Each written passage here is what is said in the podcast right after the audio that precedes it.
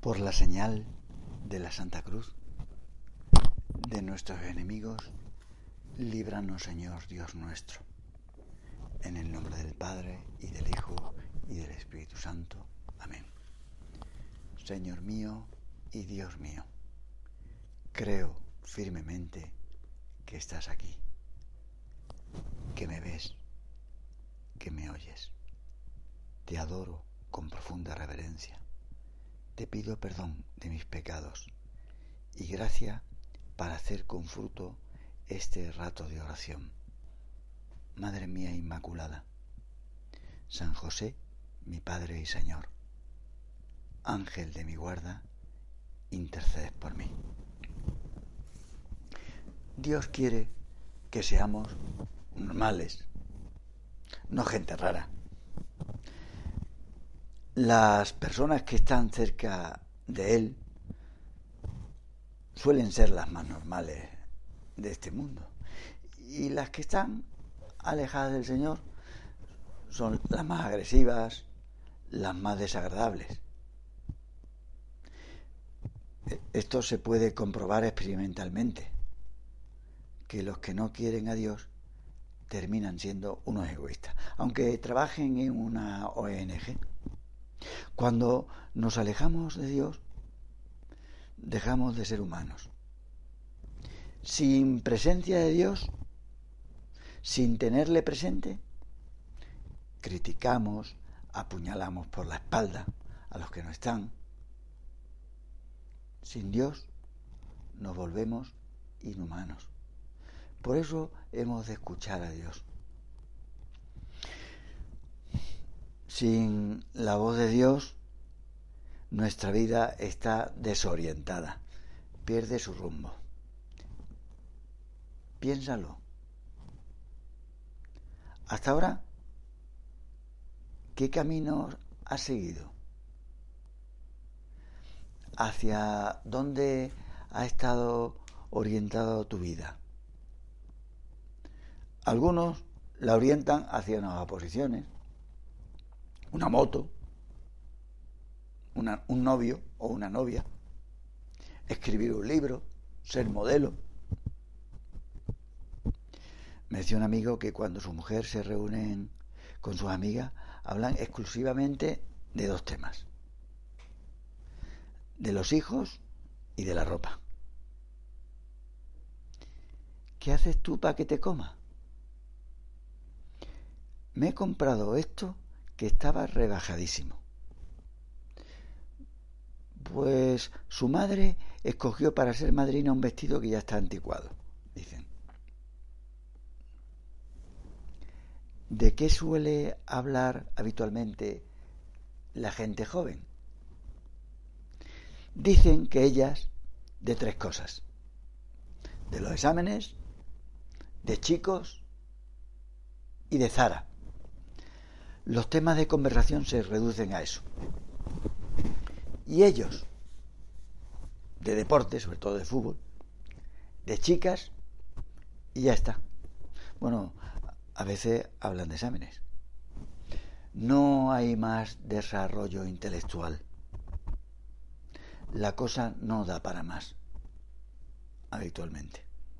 Claro que con la edad se va cambiando de orientación. No son lo mismo los 15 años que los 30. Pero esto es lo que hay. Gente a la que le cuesta rezar, porque solo le interesa el deporte, Zara, el traje de madrina o los chicos. ¿Y otros temas? Los temas importantes de la vida, estos se dejan para el momento de la muerte. Qué pena dar la vida por cosas que van cambiando con el tiempo, cuando lo importante es la familia.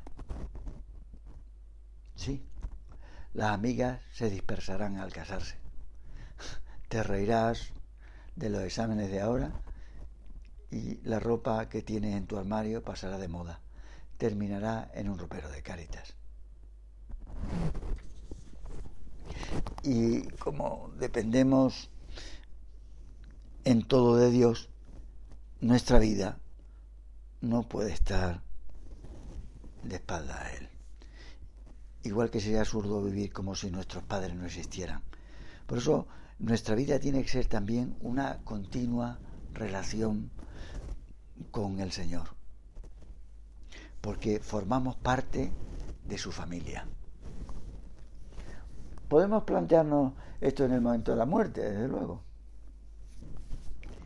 Entonces, ¿estarán nuestros amigos rodeando la cama cuando demos el salto a la eternidad? ¿Dejarán un fin de semana en la playa por asistir a nuestro funeral? Pues no lo sabemos. Quizás sí o quizás no. Lo real es que Dios ha estado siempre ahí y seguirá estando.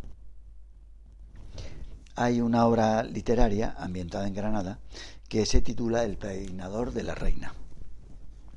La protagonista es una universitaria del puerto Santa María que se llama Beatriz y fue a Granada para estudiar farmacia. Sus padres se empeñaron en que viviese en una residencia universitaria. La directora de la residencia, Juan Pablo II, es una mujer casada que tiene cinco hijos pequeños. Pues cuando Beatriz llevaba unos días en la residencia, la directora Rosa quiso hablar con ella, como a ver qué tal le iban. Y en un momento de la conversación le preguntó a la chica, ¿tú eres católica? Sí, claro, dijo pero sin pasarme. Yo pienso que tampoco hay que obsesionarse con el tema de la religión. Mira, le dijo Rosa, la directora. Si te digo la verdad, en los años que llevo en esta residencia, veo algunas que llegan obsesionadas. Pero es con pasárselo bien. Es lo que pienso yo, dijo Beatriz, la chica, que todas las obsesiones son malas. Y siguió Rosa. Otras llegan y solo le interesan sus estudios.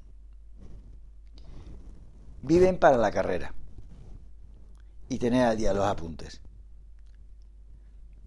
Mm, la verdad, dijo Beatriz, tampoco yo soy la típica empollona. A mí me gusta hacer de todo un poco.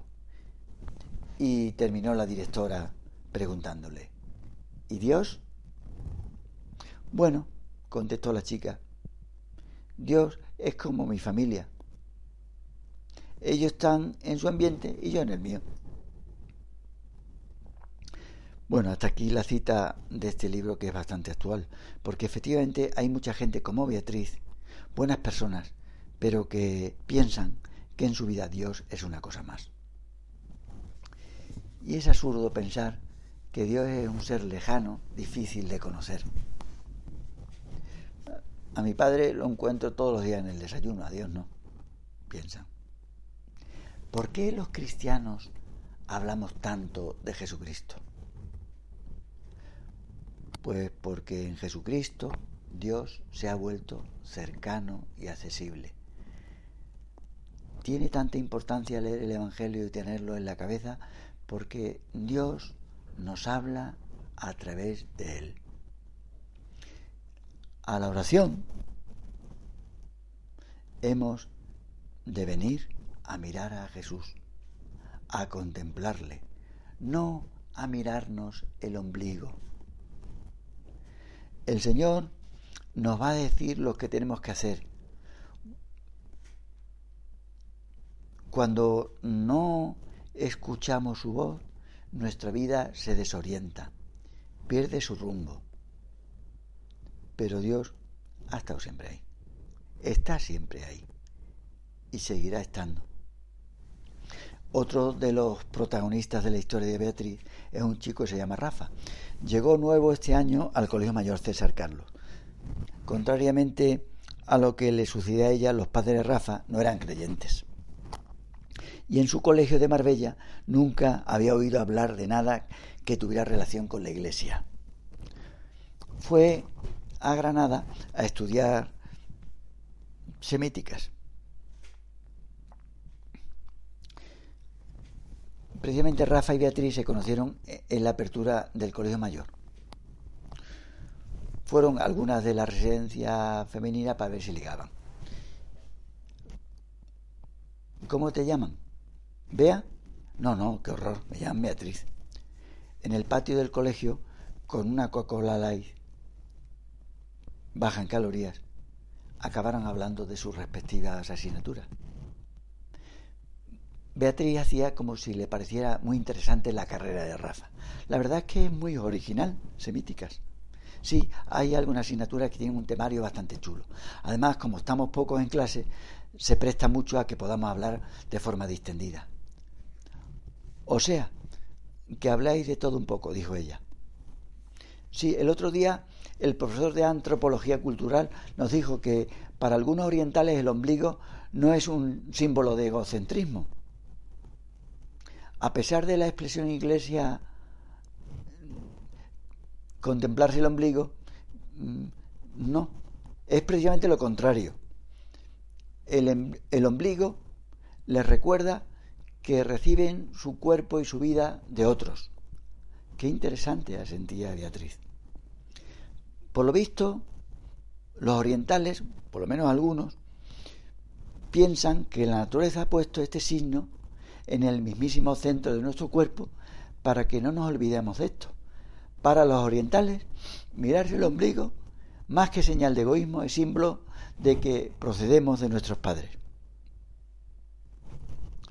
Bueno, pues a la hora de la oración vamos un poco a mirarnos ese ombligo, a meditar que todo lo que tenemos viene de nuestro Padre Dios.